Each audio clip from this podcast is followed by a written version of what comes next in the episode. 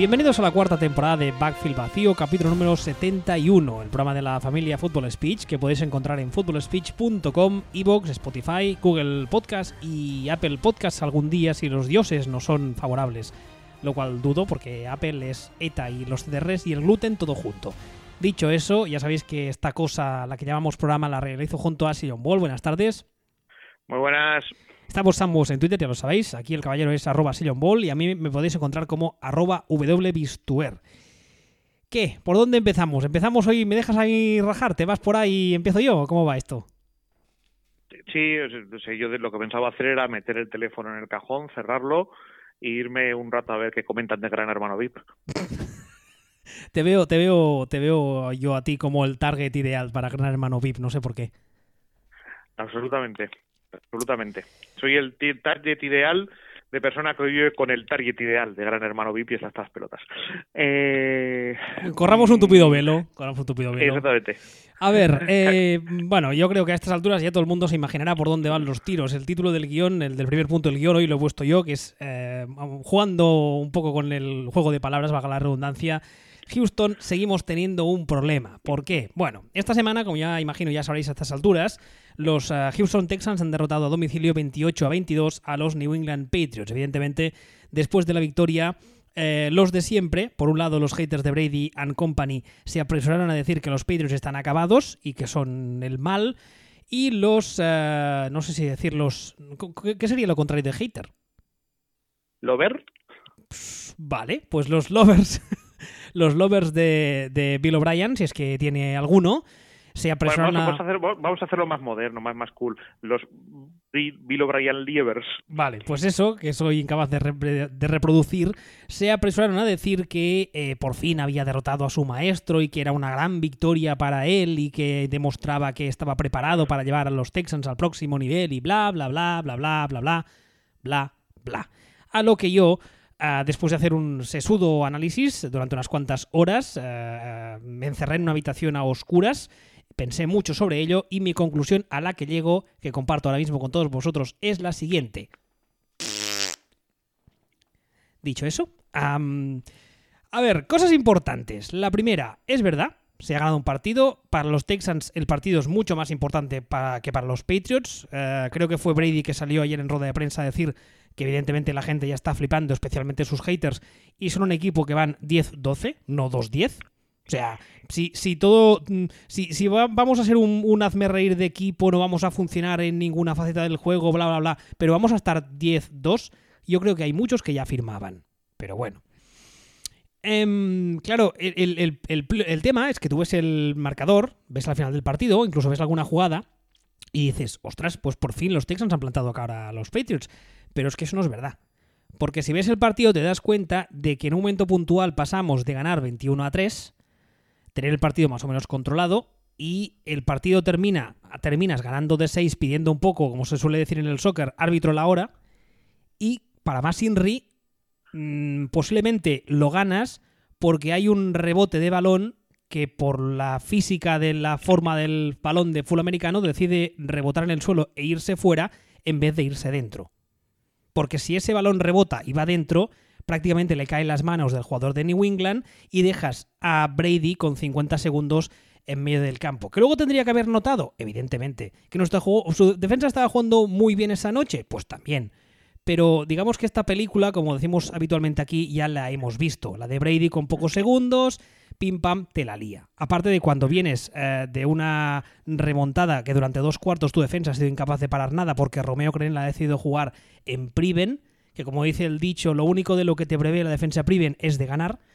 Pues claro, la sensación que te queda es que hemos ganado, sí, insisto, para Houston es una victoria muy importante, que además nos coloca como aún más líderes de la FC Sur, lo cual es de agradecer, pero la gente se está haciendo unas pajas mentales acojonantes y la sensación que me queda, y es la misma que tengo desde hace muchos años, es que la gente que suele decir cosas buenas de Houston les ha visto mm, unos cuantos highlights o les ha visto un partido bueno, pero no les ve habitualmente. Porque seguimos teniendo los... Sí, sí, puede, tú mismo, ¿eh? ¿Puedo interrumpirte para llevarte la contraria, Saco? Mm, bueno, vale. Tú, tú, tú, se ha cortado esta llamada. vamos, vamos a ver. Tengo, tengo más cosas que eh, decir, ¿eh? Pero bueno. Vale, no, pero sobre todo quiero ponerte una enmienda gorda A a, ver. lo que estás diciendo. Estás diciendo Ojo ahí, ojo ahí la coma. Enmienda gorda, no enmienda, coma, gorda. Enmienda gorda. Estás diciendo que la gente se está precipitando al decir que Texans han competido con Patriots. No, la gente no se está precipitando una puta mierda en decir que Texas han competido con Patriots. Porque Texas han competido con Patriots, casi te diría que por primera vez en los últimos años. Competido con. Y tú lo que estás pidiendo es ganar bien, no competir con. Estás Mm. mezclando conceptos. Mm, No estoy de acuerdo. tío, han ganado, han ganado de seis puntos, iban ganando 21-3, podrían haber ganado mejor, podrían no haber cometido errores, pero es evidente, es es, que es muy evidente, que han competido. ¿Cómo cojones ganas un partido en el que no compites? Mm, Yo creo que es más por los problemas que pueda tener puntualmente New England en ataque sobre todo y, insisto, has ganado porque Dios lo ha querido, ¿eh? Porque ese rebote les cae en las manos a los Patriots, que es que además es que has visto la jugada, ¿no? El linebacker Sí. de Special Teams le da Sí, con la mano sí. y no le cae a él en las manos de puro milagro. Pero eso no quiere decir que no hayas competido.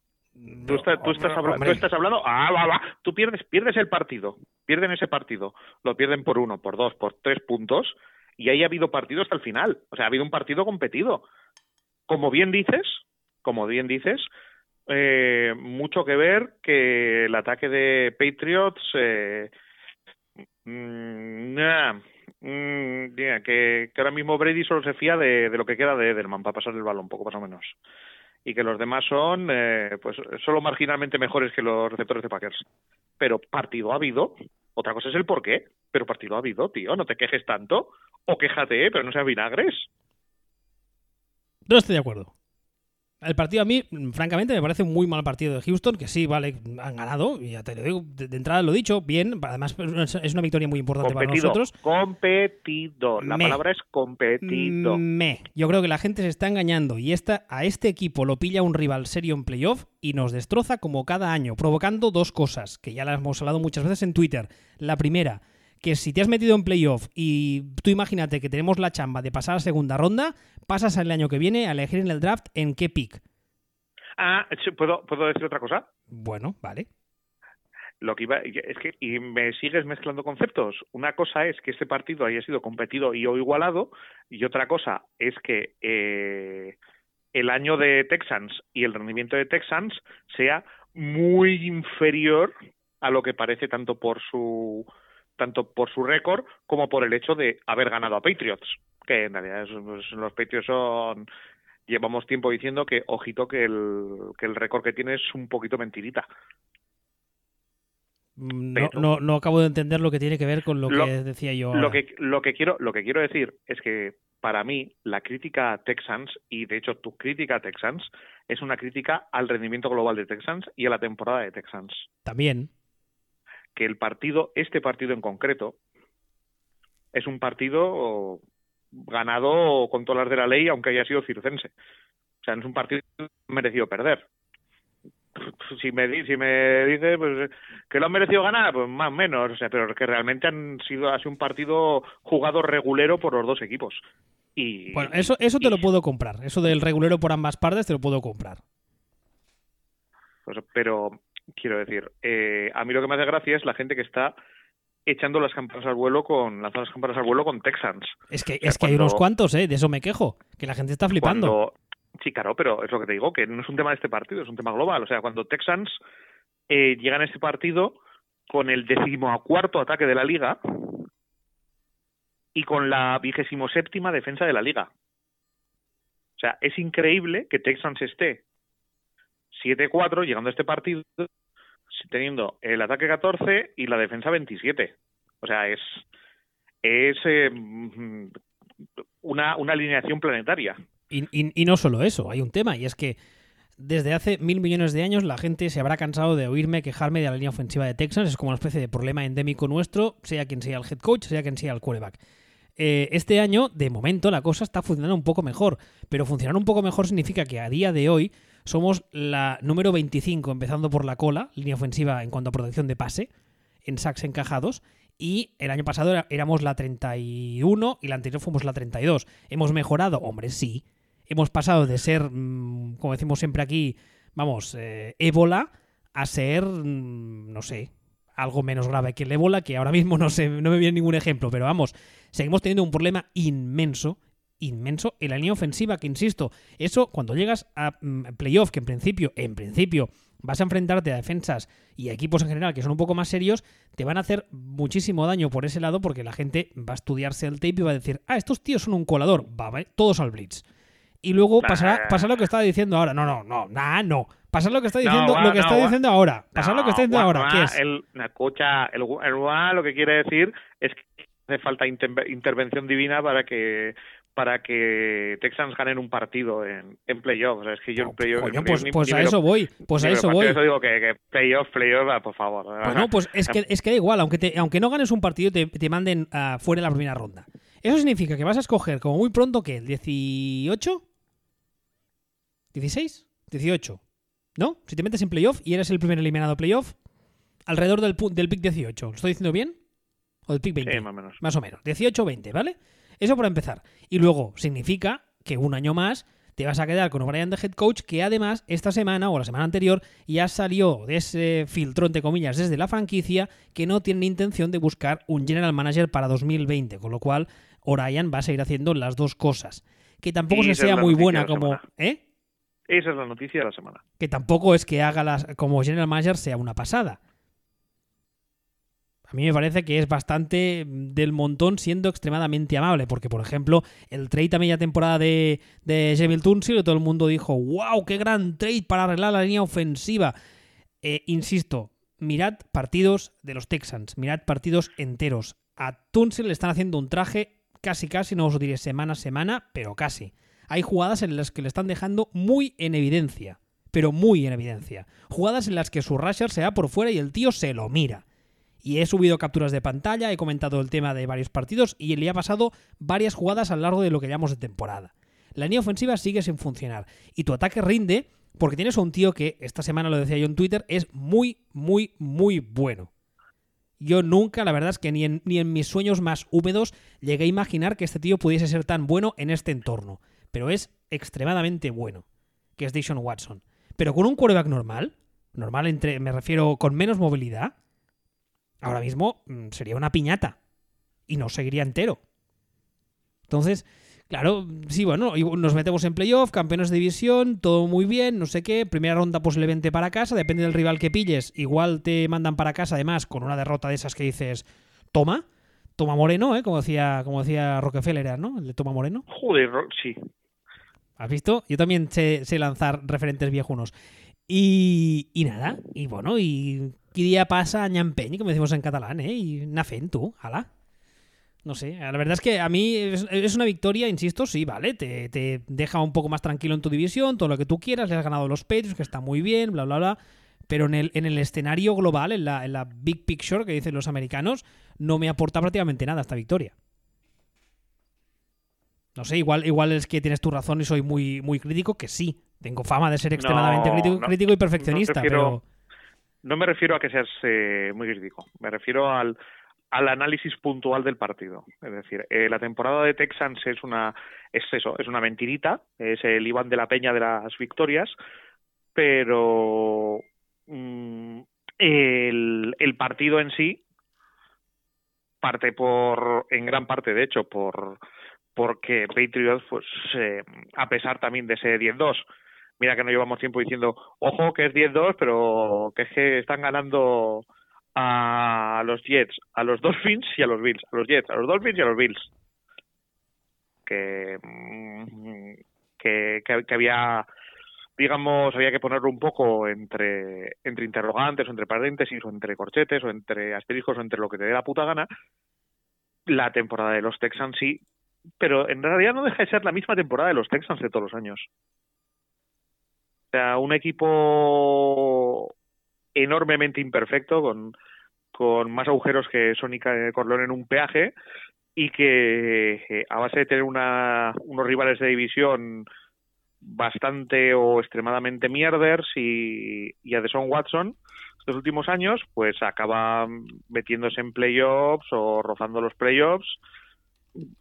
Y ahí pues cuando les toca jugar contra los mayores eh, recibiendo un soplamocos bastante importante. O sea, es- son los Texans de, del último lustro, básicamente. Es que, Los es que, es que esta Texans película. Sí, es que esta, esta película la hemos visto muchas veces y no cambia nada. Y los jugadores van haciéndose más viejos y Mira, llevan, llevan más, más, más millas encima, como se suele decir, más kilómetros. Y bueno, Y yendo, y yendo al detalle concreto del partido contra Patriots, que dices que no, sí cambian las cosas, pero lo que cambia no son los Texans, lo que cambia es que, que no está Gronkowski, que Edelman va haciéndose viejo, que, que Brady es que Brady es de mi quinta y yo casi no puedo ni subir las escaleras, joder. hombre. A ver, que, que las cosas, porque, porque poco a poco, que poco a poco, eso es lo que va evolucionando. O sea que, entonces, pero los Texans son los Texans, los Texans de, la de, de los últimos años. Sin más, Por cierto, más, ¿eh? dos apuntes muy rápidos. El primero, eh, yo llevo muchos años rajando y creo con, con buena parte de razón de Bill O'Brien, del que ahora hablábamos. Pero a ver si. A ver si también tiene parte de culpa Romeo Crenel.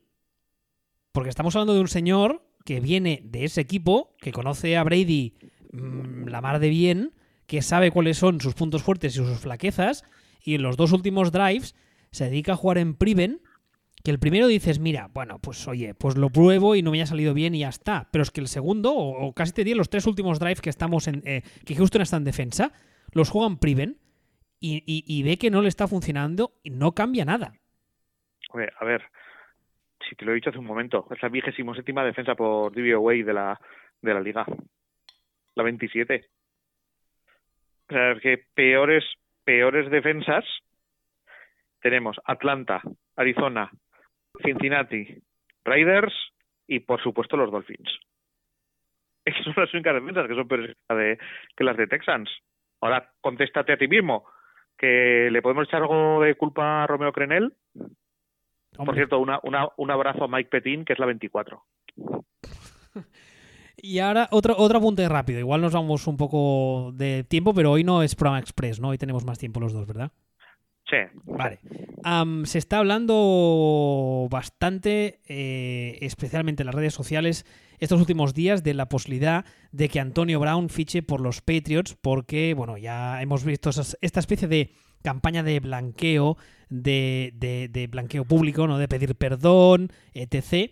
Y los rumores dicen que a los Patriots, que tienen evidentes problemas en ataque, les interesa mucho y que ahora el jugador, después de lo que pasó, pues que está escarmentado, que se va a portar bien, bla, bla, bla, bla, bla.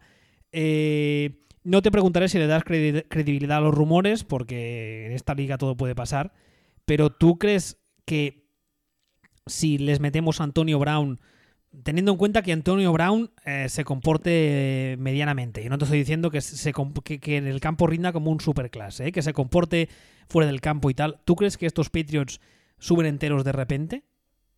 Hombre, claro. O sea, tú, tú, no- no tú, veo- tú, tú- tú, digamos así, ¿tú serías eh, Belichick y te plantearías el ficharle? Va- va- va- Vamos a ver, pero si están, Patriots ahora mismo están lanzándole balones a Edelman y, unos crash test dummies que han sacado de dentro de un anuncio de Volvo. Es lo que tienen ahí de receptor.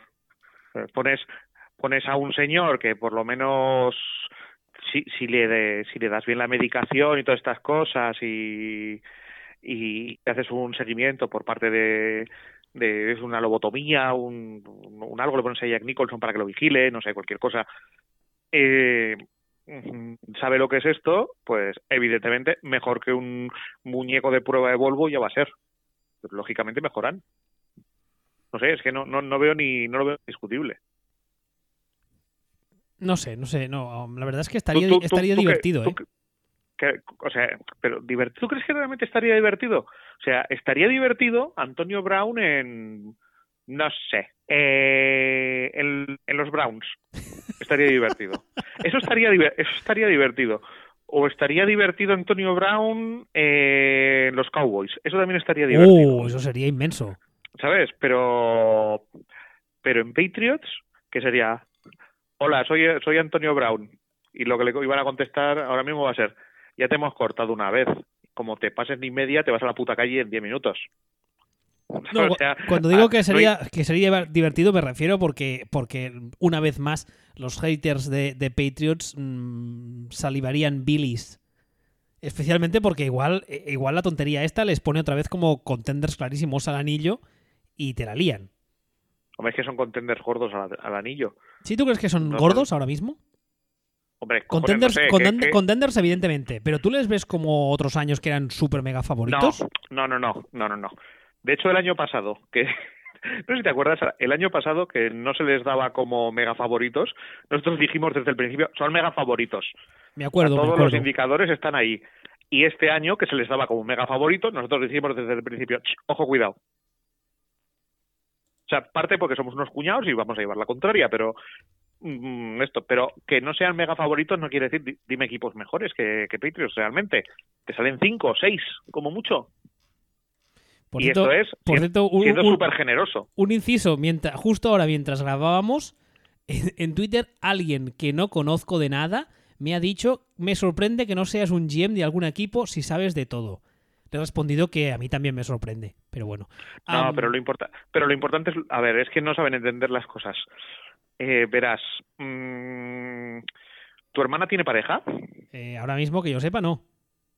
Vale, pues eso lo que quiere decir es que tu objetivo realmente en la vida, que es ser un auténtico cuñado, no lo has llegado a no lo has llegado a interiorizar y no lo has llegado a sublimar y no has llegado a hacerlo. Eso quiere decir que no sabes de todo en esta vida todavía. Pero yo en las cenas familiares y esas cosas no hablo de todo. Yo solo hablo de fútbol americano y como nadie me escucha, pues hablo solo. Bueno, pero eso, a ver, eso es un poco de, tener una vida muy triste, ¿eh? también te digo. o sea, eso es un poco Milhouse esto, ¿eh? ¿Qué quieres que te diga?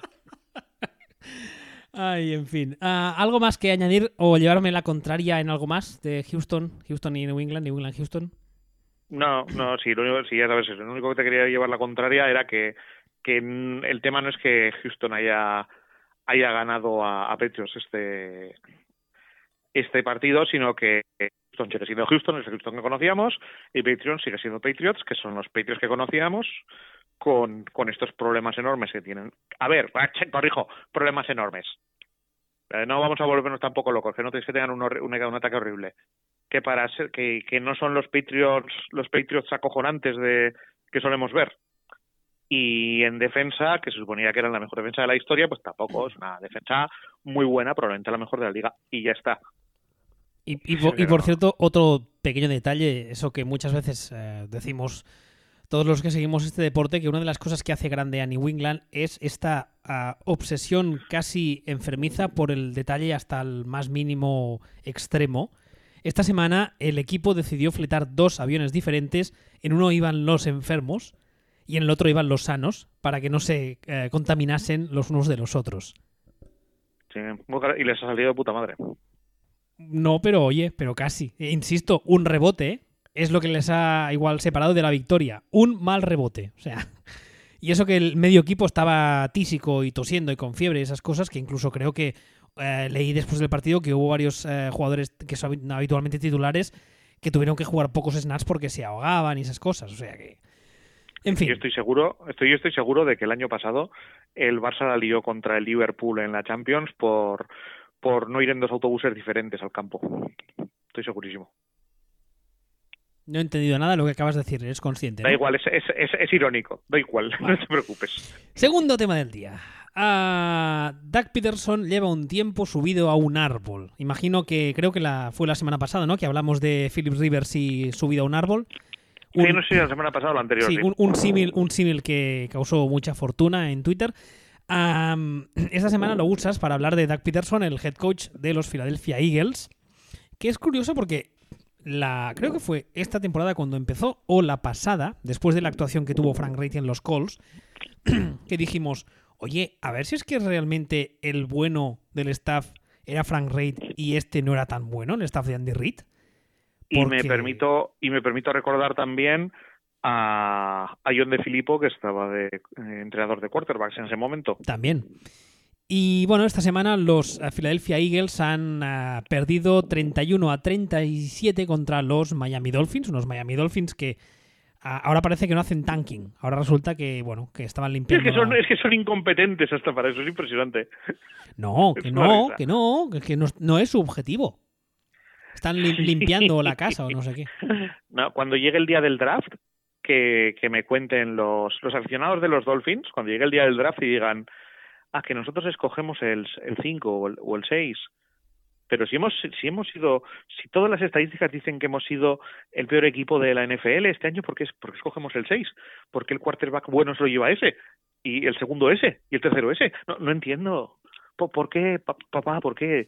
Dime, dígame, padre, ¿por, ¿por qué el quarterback bueno eh, se lo se lo llevan los Redskins? Ah, no, los Redskins no, porque porque es idiota y cogieron a un amigo del hijo del último año pasado. Nada, olvídelo, padre es que, es que, es que, bueno, En fin, pero bueno, volvamos a volvamos a, volvamos a, los, Eagles, volvamos a los Eagles porque tienen un tienen un follón majo también, ¿eh? Tiene una mandanga importante. y luego sale Pederson a la, a la rueda de prensa cuando le dicen, ah, perdido usted con los Dolphins. De los Dolphins son un muy buen equipo de fútbol americano. O sea, mira, o sea, con lo que es Filadelfia, con, lo, que son la, gente de los Eagles. Yo soy de los Eagles y le, mandó una carta bomba en ese momento. ¿Me estás diciendo en serio? O sea, ¿me estás diciendo en serio, después de perder contra los Dolphins, tu primera respuesta es, son un buen equipo de fútbol? Mira, hemos hablado, hemos hablado de, o sea, eh, estamos hablando de los Dolphins ahora. O sea, Pederson está haciendo una serie de cosas que, que, que, me recuerdan a, ay, no me sale ahora mismo el nombre, este que ha sido coordinado, eh, a Joe Philbin. Hombre, un grande también. O sea, estas cosas de, de entrenador sopazas que, que, que, que, dices, a ver, tienes pinta de ser buena persona, pero macho, em, cada vez esto apesta más a que Pederson se encontró con una situación en la que dijo, mira, espera, tengo, tengo a Wentz, tengo una plantilla profunda acojonante que me han montado, tengo un cuerpo técnico acojonante, uh, yo me voy a quitar del medio, que los demás entrenen y luego me pongo las medallitas.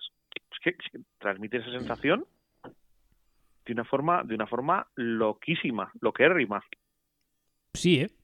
Ahora mismo, claro, teniendo en cuenta cómo está la división, mucho, mucho mérito no tiene. Ahora mismo están segundos de división, pero bueno, 5-7 y la verdad es que... es que esa división... Que esa división... Ah, ya, ya, no, no, es lo que decía, que la, a ver, mucho mérito no tiene por la división en la que están, pero el hecho es de que están segundos. Pero claro, los Cowboys tampoco se estén mucho mejor, porque están primeros, están 6-6. No te creías tú que están en plan 10-2 y los otros les llevan 5 victorias. No, no, están 6-6, 5-7, o sea... Hombre, hombre, a ver, vamos a, vamos a ver, vamos a ver. Eso es como decir, no, tampoco fui yo tampoco. Solo, este año solo he echado un polvo menos que el prior del Valle de los Caídos. ¿Sabes? O sea, a ver, hay que ver con quién te estás haciendo la comparación también. Hombre, yo hablo específicamente a nivel de récord. Y a nivel de récord se llevan una no, no recuerdo el, el average particular, pero a nivel de récord se llevan una victoria. O sea, unos tienen seis y los otros tienen cinco. Lo digo porque con un par de, de, resultados tontos de uno por aquí y uno por allá, igual se meten en playoff. Sí, perfectamente. Pero claro, en playoff, como les pilla algún equipo serio, les va a hacer mucha putita, ¿eh? Olvídate. Olvídate. O sea, la nada. La nada. O sea, los problemas de los problemas de Eagles en realidad son más a, son más a largo plazo. Este, este año, lo que dices, incluso aunque entren, o sea, hablábamos ahora de los Texans, pero los Eagles son mucho peores que los Texans. Con un, con un cuerpo técnico, eh, según cómo se mire, bueno, iba a decir mejor. Estaba, estaba pensando en la comparación de coordinadores defensivos, en la que ganan los Eagles para mí a día de hoy, pero... De aquí a Cuenca, de aquí a Cuenca 28. Una de mis esperanzas es que, que Eagles se carguen a Jim Schwartz y poder llevarlo para Green Bay de coordinador. Ah, mira, que me gustaría. Mira, llámalo todo al niño, no te jode. Ya, claro que, ya, pero bueno, es una de las cosas que el otro día estaba fantaseando. Estuve pensando, estaba yo, ay, Adriana Lima, ay, Jim Swartz. Estaba pensando, eh, estaba yo en mis cosas ahí. Y, y el problema que tienen es que para mí tienen un problema con Carson Wentz y, tienen un problema con Pederson. O sea, tienen un problema con Pederson porque el caso es que el tío ha ganado una Super Bowl. O sea, que la haya ganado porque porque ha sido un poco un poco un del bosque que se ha encontrado ahí con un entorno de ultra top y él le ha dicho, pues vosotros a lo vuestro. Y tienen un problema para mí con Wentz porque empiezo, y no digo que Wentz esté jugando mal o sea malo, pero empiezo a pensar que Wentz no va a ser nunca el Wentz que fue. ¿Sabes la sensación que tengo con Wentz cuando lo veo jugar? Es que brilló muy intensamente, muy rápido, y no han sabido eh, mantener eso. No sé si me estoy explicando muy bien, porque he hecho una comparación con, eh, con aquí una supernova, con una estrella, pero luego no me ha salido. Ah, el hecho es de que creció muy deprisa como coreback, o sea, pasó de ser, mm, de ser un don nadie, entre comillas, a ser muy bueno de repente. Y el problema es que una vez las defensas le han pillado el número y no estoy diciendo ahora mismo tampoco que todo sea culpa suya. Y que el ataque esté como esté y que el head coach sea quien sea, el play caller sea quien sea, me hace pensar que. que se ha estancado. No sé si me estoy explicando. no creo que no creo tanto que se haya estancado. A ver, estamos hablando de un chico que se ha quedado sin rodilla hace, hace un año, un año y medio. Entonces, eh, hay que recordar que hace tres años Wentz era, ¿cómo te diría yo? El Lamar Jackson de, de 2016. Un, un, poco más blanquito, pero sí. Sí, un poco, un poco más realeza británica, o, pero, pero sí, básicamente. Y el, o, y, y este chico se, se revienta la rodilla. Era una persona que ganaba partidos él solo. O sea, así, o sea, ganaba los partidos él. Y el Wentz que estamos viendo ahora y que ya ha pasado tiempos de la lesión y, casi te empiezo a pensar que es el Wentz definitivo, es un Wentz que no pierde partidos él solo, pero tampoco gana partidos él solo. O sea, ha pasado de ser la pieza que te gana los partidos a ser una pieza perfectamente válida. Y no es exactamente lo mismo. Es un quarterback que, con el que puedes ganarlo todo, sin problemas pero yo ya no lo veo como un quarterback que te pueda generar él solo un ataque que te pueda hacer aquello que hacía de, de ser extremadamente móvil y duro en terceros downs y convertir terceros downs constantemente, que parecía una versión 2.0 de Rodlisberger. Eso ya no existe. A ver, igual, igual, hay, igual hay esperanza, es muy joven aún, tiene 26 años. O sea, no está ni, llegando a la, edad fatídica, a la marca fatídica de los 30. No, sí, sí, pero quiero decir que no está jugando mal, que, quiero decir que no está, que no es un mal quarterback ni remotamente, es un muy buen quarterback. Pero, insisto, hace tres años, cuando se rompe, estamos hablando de, de Lamar Jackson, de lo que está haciendo Lamar Jackson. Este no, no, hace, hace tres años estaba a un nivel estratosférico. Entonces, ha pasado de ser nivel estratosférico a ser mm, bueno, vale. Del octavo al décimo, no, incluso bien, muy bien. O sea, del, del séptimo al décimo de la liga, tal vez. Del octavo al décimo. Sí, igual sí. Haciendo, haciendo una, una lista de estas con, con una. porque me porque yo lo valgo. Pues ese es, ese es el tema. Entonces, eh, tienen que empezar a pensar en cómo construirlo todo en torno a en torno a una persona que da ese rendimiento, que no da el rendimiento que daba, que daba antes. Y me voy a voy a mirarme el contrato, eh, lo que le toca, porque imagino que no te acordarás de memoria. Sí, pero no tiene, sí, lo pero quiero decir, el contrato que tiene no es desproporcionado. Ah, no, no, es verdad, lo estaba mirando. No es una, bueno, bueno, el, el cap hit que tiene en 2021, de aquí dos años, es de 34 millones, ¿eh? Sí, pero no es desproporcionado para lo que cobra un quarterback y para y para su rendimiento. Sencillamente es eso, sencillamente mmm, parecía que iba a ser el mejor quarterback, parecía que iba a ser Mahomes, o sea, parecía que iba a ser ese gran quarterback, ¿no? Esa eh, cosa que te gana él solo.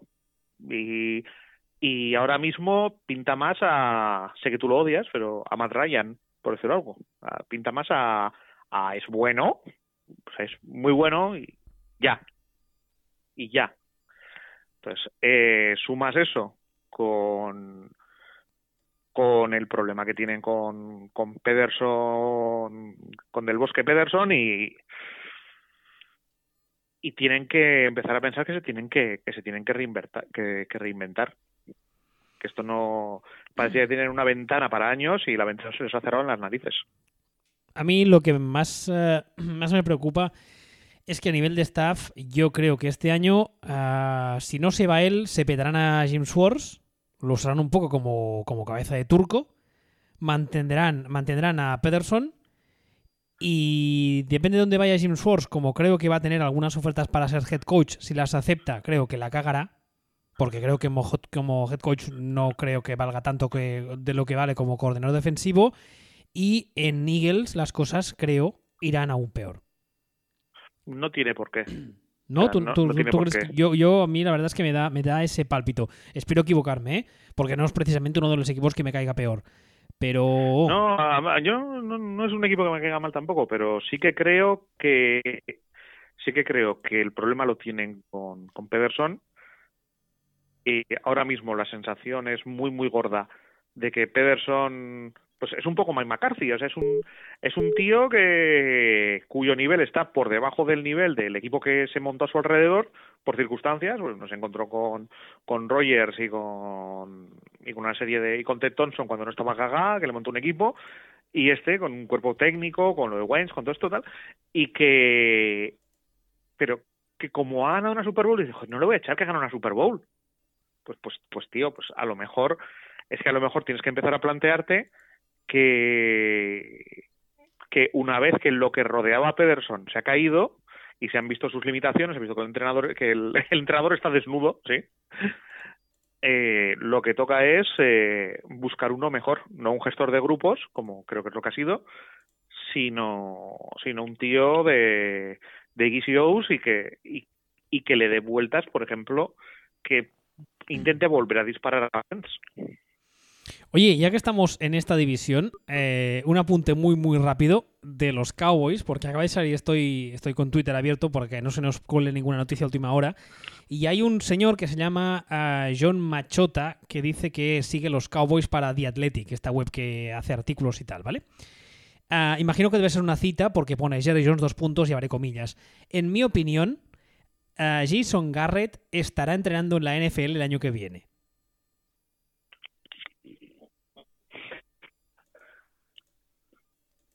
Bueno, eh, yo creo que el silencio de ambos ah, habla por sí solo. Pasamos al siguiente tema, ¿te parece? Me acabo de quedar. Es que la frase es acojonante. En mi opinión, como diciendo, oh, yo soy un señor que pasaba por aquí, me han preguntado. Es, es la frase, es, es. Bueno. En fin, de- de- ¿quieres añadir algo o directamente pasamos a lo siguiente? No, es que me, me acabo de quedar en shock. Es es- La frase es acojonante. Es acojonante. En mi opinión. en mi opinión, Jason Garrett va a ser. eh, va a estar entrenando en la NFL el año que viene. Hombre, a ver, que, que no te sorprenda que, que Igual- aparezca el igual- año que viene. Igual se refiere a otro equipo. No, no. No es ver, pacificado. que ya sabes que ya sabes que está sonando que Garrett a los Giants. Hostia, eso sería muy grande, ¿eh? Eso lo que sería sería claramente, claramente eh, una demostración de lo mucho que, que quiere Garrett a los Cowboys y, y un gran servicio a su equipo. Porque, porque iría a joder a los Giants, ¿te refieres? Saca, la- saca la interpretación que, que quieras, vamos, pero... Pues, pues fija- fíjate que el, el problema es que es lo que decimos siempre, a nivel de X's and O's es un tío que justea bastante, pero a nivel de gestión de lo que es el entorno, como decía Cruyff, ah, yo en Nueva York le veo que puede funcionar. Además es que, claro, estamos hablando de un tío que ha aguantado casi una década el frenopático continuo que es Dallas. Nueva York para él será un paseo. Sí, eso es verdad. Eso es verdad. Y también teniendo en cuenta que Nueva York es la mierda ahora mismo, absoluta, la EZ. A poco que haga, eh, sí, a poco que haga, a poco que haga aguanta otros 5 o 6 años. En fin, más. A ver, eh, siguiente tema. Los Falcons deberían ir pensando en demolerlo todo. Los Falcons esta semana eh, se enfrentaban a rival divisional, New Orleans Saints, y eh, perdieron a domicilio New Orleans Saints 26, Atlanta Falcons 18. Los Falcons ahora mismo están 3-9, cuartos de la NFC Sur. ¿Y por qué crees que deberían demolerlo todo? Evidentemente estoy completamente de acuerdo, pero expone tu, tu eh, expo, los punto, Falcons, eh, los. Falcons llevamos llevamos eh, años hablando de los Falcons como si los Falcons fueran el equipo aquel de, de la Super Bowl, el, el que el ataque lo tenía Shanahan Jr. Y lo cierto es que ese equipo murió aquel año, o sea, de hecho murió en aquel descanso de, de aquella Super Bowl y, y nunca más se ha vuelto a saber de él. Nosotros ya decíamos que la defensa era un horror, sigue siendo un horror. El ataque desapareció cuando desapareció Shanahan. Y lo que es ahora mismo es un equipo de señores mayores, algunos de ellos eh, individualmente se supone que muy buenos, bueno, y no se supone, alguno de ellos es muy, muy bueno, pero ¿tú te crees que hay algo que pueda pasar alrededor de estos Falcons que los convierta en, en contenders, en, aspirantes a un anillo? Ah, y yo los- no, Yo, en, en los próximos dos, tres años, digamos. no, no, no. a, a no, corto no. plazo no veo ningún escenario porque necesitan tanta ayuda en tantas partes diferentes que no, no veo cómo, pueda, cómo puedan solucionarlo todo en, en dos, tres años, por decir algo. No, no lo veo, ni mucho Ah, menos. entonces, Empezando por el head entonces- coach, que para mí no, no nunca, siento, Claro, nunca ha sido santo claro, de mi devoción. Eso, eso sería parte de todo. Entonces, mi planteamiento es, pero que estos Falcons lo que necesitan es eh, amputar. O sea, y amputar porque cuanto antes empieces, antes estás de vuelta. Pues Claro, los, eh, esto lo comento por cosas como que el año que viene eh, pega un subidón salarial y de estructura y de renovación Matt Ryan exagerado. ¿Como, cua- como que de exagerado? Como que este año su cap hit, porque han, han estado haciendo un poco el Joe Flaco.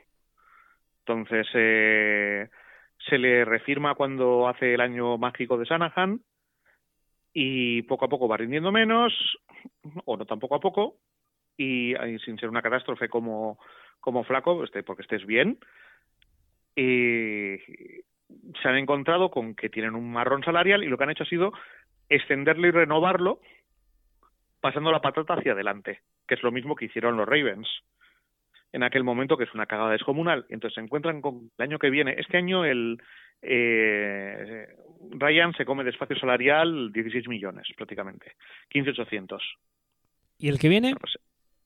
33 y medio. ¡Uh! Y el siguiente 36 ¡Uh, madre y el siguiente y el siguiente 36. Dios! Mother of God, ¿cómo duele eso? Entonces, mm, ¿dónde vas?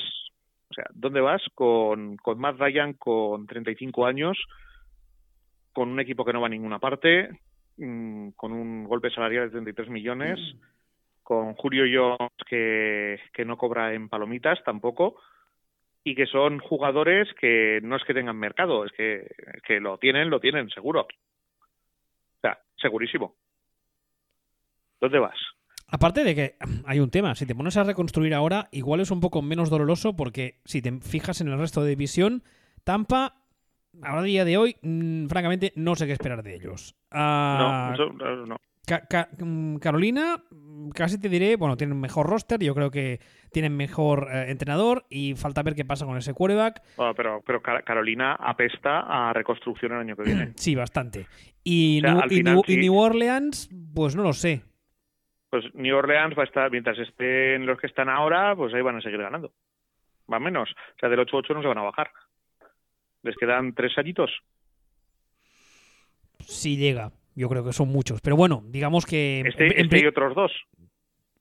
Sí, sí, podríamos decir que sí. Con lo cual, mientras tanto, tú te puedes dedicar a reconstruir y con un poco de suerte pillas el momento de bajón de New Orleans con tu momento de subida.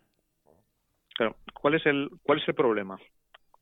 Vamos a, vamos a ver. Eh, si tú cortas por las buenas eh, el año que viene a, a Matt Ryan, que tampoco tiene, tendría mucho sentido, en realidad, te comerías 63 millones de dinero eh, muerto.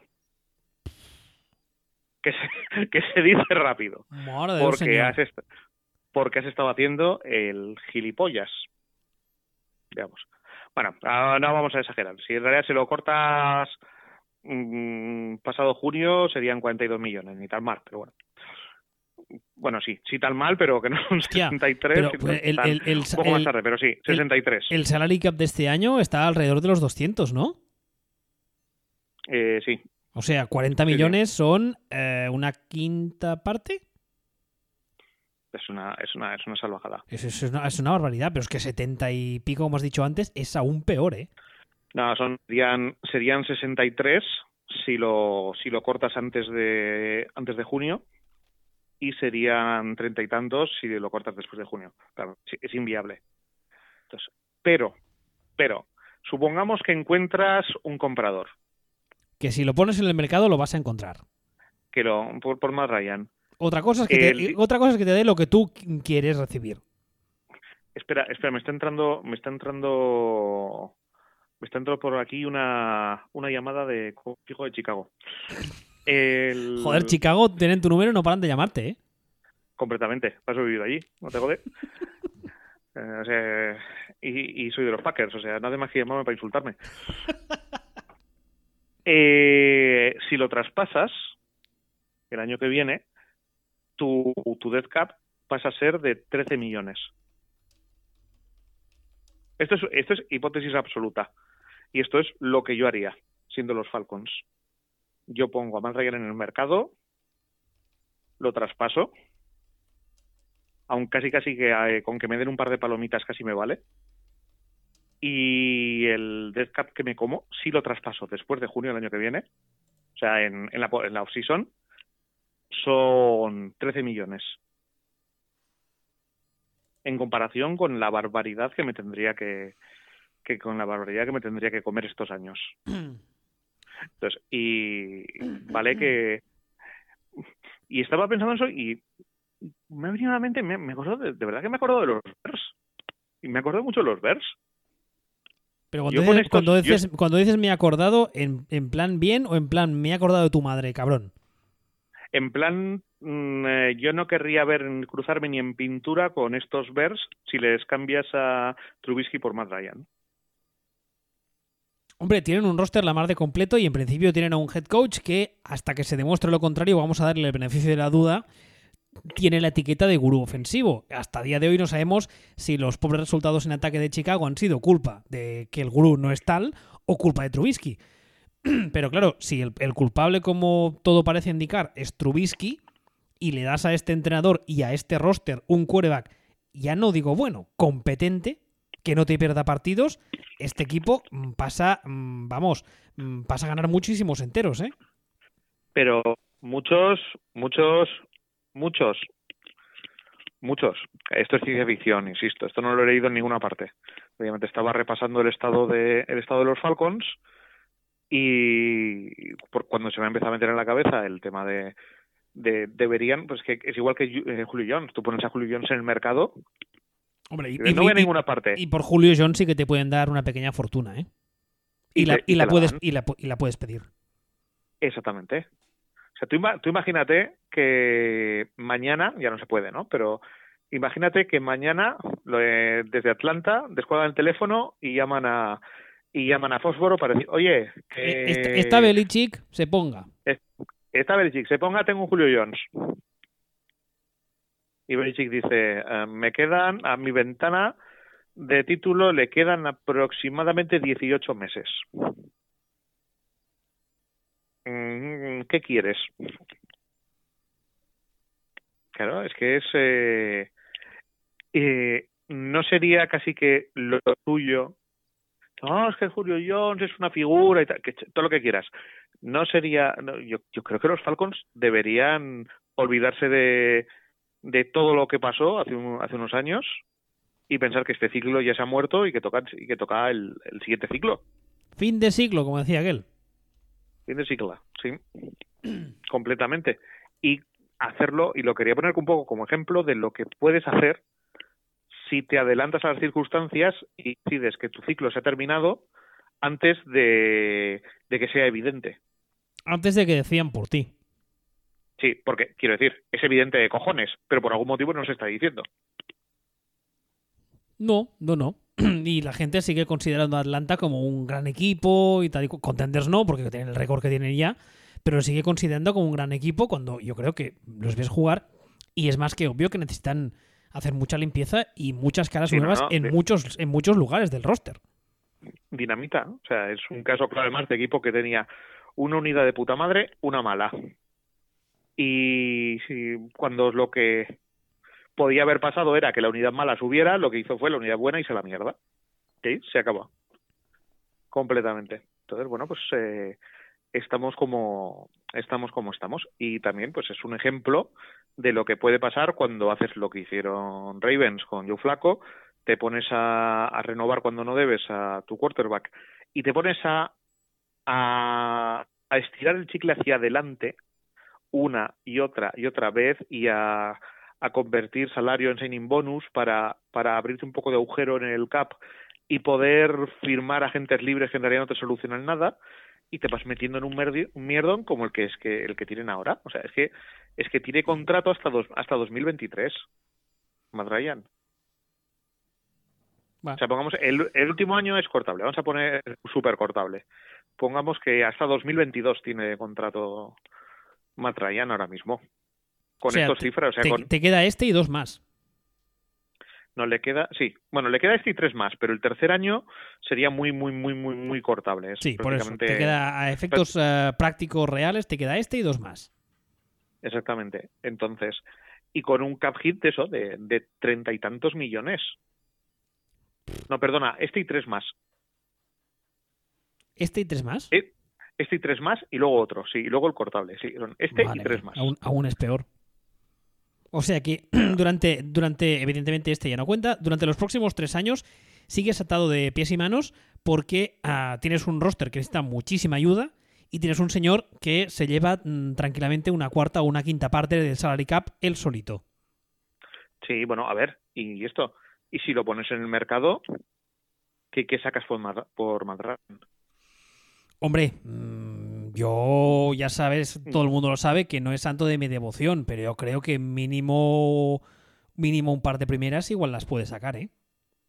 Yo De- creo que de- de- mínimo un- sí, una, una primera seguro. Una primera segurísimo. Y luego habría que ver el resto, depende de a quién se lo, depende de a quién se lo eh, vendas y de lo mucho que lo necesite.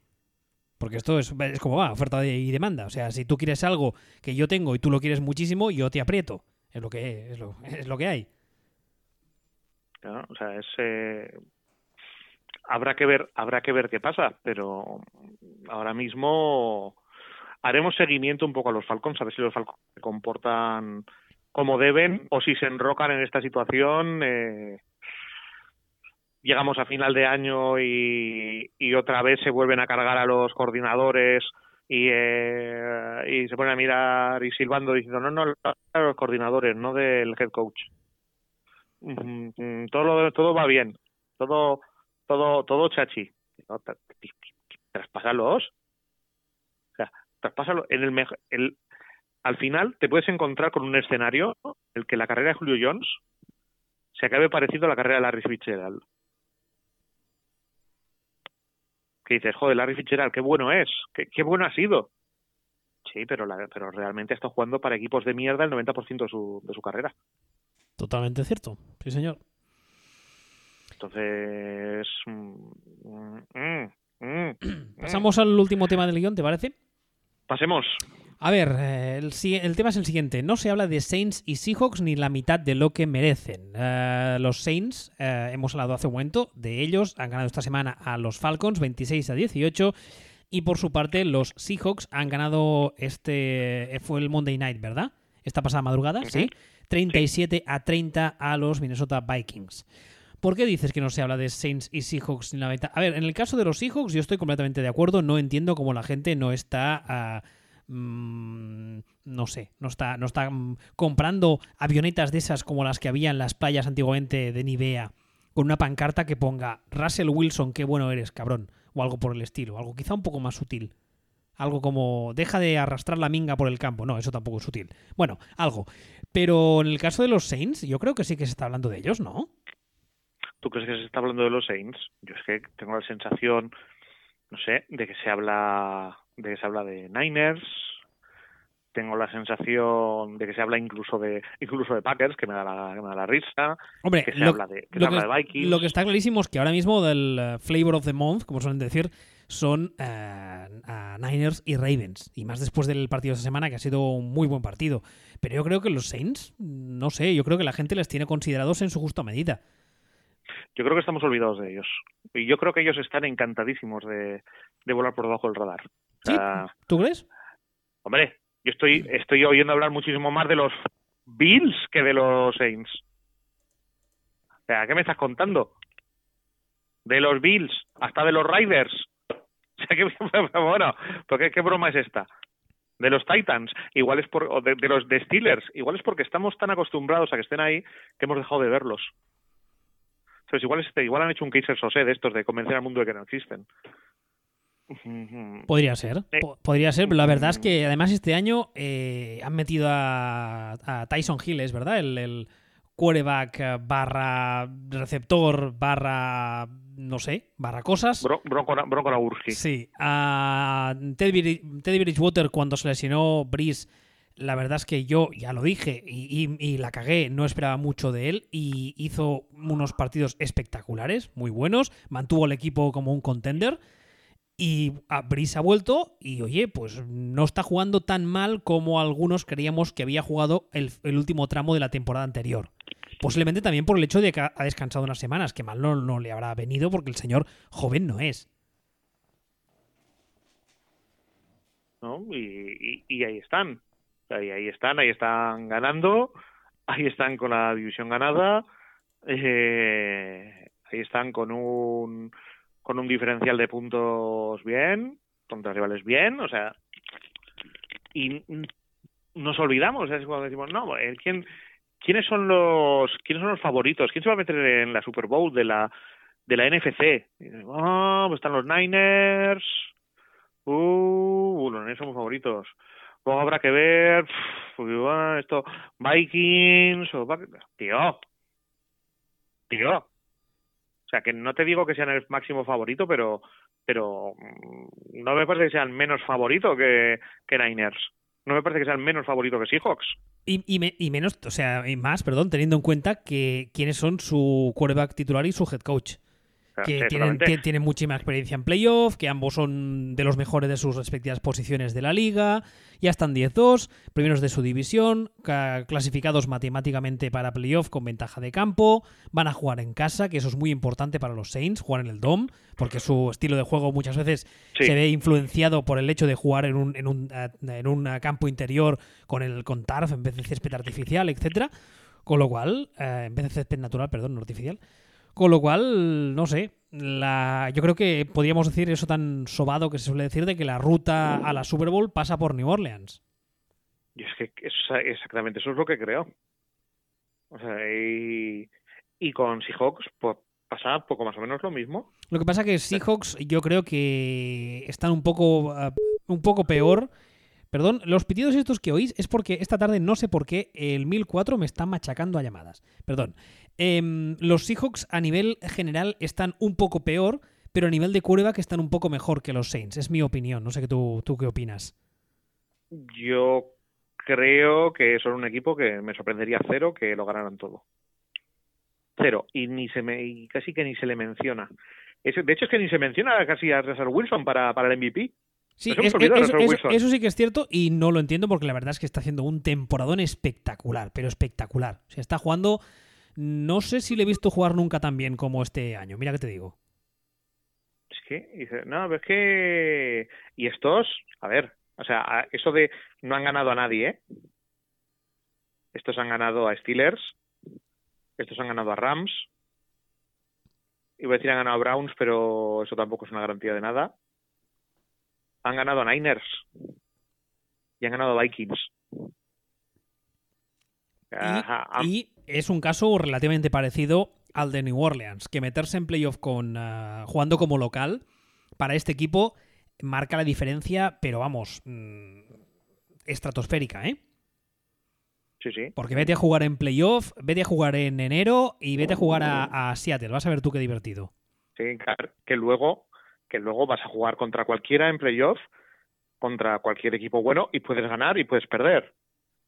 Pero, pero yo en playoff, un, Seahawks Niners, yo no tengo nada claro pues, de en ninguno de los casos de los motivos que el favorito sea Niners.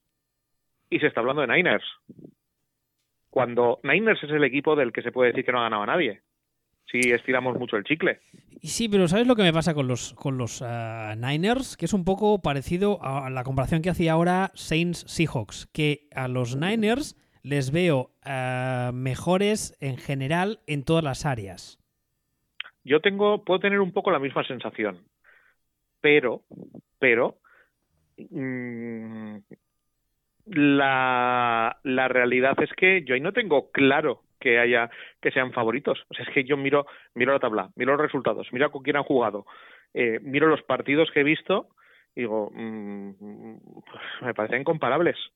Y sobre todo es que estamos ignorando absolutamente a Seahawks, ignorándolos. O sea, está el fucking Russell Wilson haciendo una campaña nivel MVP o casi. Nos estamos olvidando de él. Posiblemente también sea provocado porque, porque Lamar Jackson está a un nivel este año sideral. Sí, sí, sí. Y el y estamos eh, incluso en su propia división. Parece que vayan, no sé, parece que vayan por detrás, parece que tal, ¿no? Y ahí, y ahí están. Ahí tiran. Les queda, aparte, les queda, bueno, se van a jugar la mandanga la, la última semana en casa contra los Niners. En casa, ¿eh? en casa de Seattle. En casa de Seattle, sí. Y yo, porque ahora, porque les queda la semana que viene tener un partido, creo que complicado con. Que te, te, miro el, el, si no tienes delante, te miro el calendario de los. Sí, sí, sí, no, no, sí, me lo, me lo, lo tengo, tengo toda la chuleta. Ah, vale. La, la semana que viene juegan contra Rams. En Los Ángeles, que es eh, un partido complicadillo. Ñe. Sí, sí, sí. Pero que incluso si lo pierden, luego tienen Panthers, luego tienen Cardinals. Y, y si todo fuera normal, se jugaría en la mandanga la última semana en casa contra Niners. Esta última, esta última semana, este partido puede ser muy interesante, ¿eh? porque es lo que tú dices, poder estar en juego lider, eh, liderato de división. Ahí puede haber mucho, mucho, mucho tema en juego, puede haber ahí. Lo que pasa que sí que es verdad que es lo que ahora decíamos, Seattle es un equipo que yo eh, no querría ver como rival, especialmente si tienen uh, ventaja de campo en playoff ni en pintura. Porque hay equipos, los mismos Niners. Tú imagínate que los Niners se clasifican con ventaja de campo y tienes que viajar a San Francisco o Santa Clara, ¿vale? No lo veo un factor terriblemente diferencial. Pero en cambio, No, no. irte, irte, lo que decíamos ahora, irte a New Orleans, irte a Seattle, son campos que ese, ese factor campo suma muchísimo más que otros. Sí, de todas formas, esta, esta NFC este año va a estar divertida. Quiero decir, no me perdería nada llegar a última jornada y, por ejemplo, estos dos equipos que se encuentran en una situación de, bueno, el que gane mmm, se cruza co eh, contra Vikings y el que pierda se cruza contra Cowboys. Y se pongan a jugar un partido de estos así, no sé, como los que están jugando algunos rivales de los de los Dolphins últimamente. Estos de gana tú, no, no, gana tú, que, que no, que, que ganes tú. es, no, fíjate, fíjate que no es que son, es una situación de esto y dices, ¿qué hago? Es que es que si gano, vale, juego en casa, pero es, con, pero es contra pero es contra Vikings y si pierdo contra la superpotencia de los Dallas Cowboys. Hostia, ¿eh? O peor, si pierdo, si pierdo, me tocan los Eagles. Jolín. es que... Tú, imag tú, imagínate, tú imagínate que eres... eres uh, ¿Podría darse que seas Seattle, pierdas el último partido y recibas a da Filadelfia en casa? No, o sea, y... podría, eh, te, tendría que ir a Filadelfia. Y... Es que es, es que es, eh, claro, es un poco, es un poco la situación que volviendo al tema, a mí, a mis Seahawks, o sea, de hecho, es un equipo que me parece interesante también estadísticamente porque el, eh, me parece que son mejores que lo que su diferencia de puntos demuestra. Porque te acuerdas de aquello que hablamos de la expectativa pitagórica y todas esas cosas, de las estadísticas chinas. Me suena, sí, me suena. Eh, Seahawks tienen poca diferencia de puntos a favor para el récord que tienen, pero claro, es porque eh, han ganado no por mucho a, por eso, a Niners, han ganado eh, por un punto a Rams, eh, han ganado, o sea, tienen victorias contra equipos buenos en las que han ganado mm, justo. Entonces dices, coño, ya, pero es que no es que hayan ganado por tres puntos a, a, a Redskins, es que, es que ha sido a, ha sido a Niners, ¿sabes? Que, que no es lo mismo. Por cierto, Por eso, no sé si lo estoy mirando bien, pero antes creo que lo he dicho mal. Ah, el único equipo que ahora mismo tiene ya la plaza de playoff asegurada, completamente asegurada, a día de hoy, son los Saints. los Saints, los Saints, sí. O sea, e- es el único que ya está metido en Sí, playoff, sí. pase lo que pase. Que Sí, sí. justamente tú ahora hablas de ellos diciendo que se habla muy poco de ellos, valga la redundancia, y, y es así. O sea, este, si, si miramos el- los standings a nivel eh, global, digamos, sumando las dos, las dos conferencias juntas, ah, tendríamos Baltimore primeros, segundo New England, terceros los Saints, cuartos Seattle, quintos San Francisco, sextos Bills, séptimos Packers, octavos Texans, novenos Chiefs y décimos Vikings. Ese sería el top 10 ahora mismo y de estos el único que ya tiene la, plaza de playoff asegurada, pase lo que pase el resto de semanas, son los Saints. Que no está mal, ¿eh? Tampoco. Semana, termina semana 12 y ya estás matemáticamente en playoff. Sí, sí. No está nada mal. Bueno, bueno, me gustaría recordar que nosotros dijimos en la jornada 3 que los Bills estaban en playoff ya. No digas eso, que luego nos critican por decir que decimos cosas que acertamos.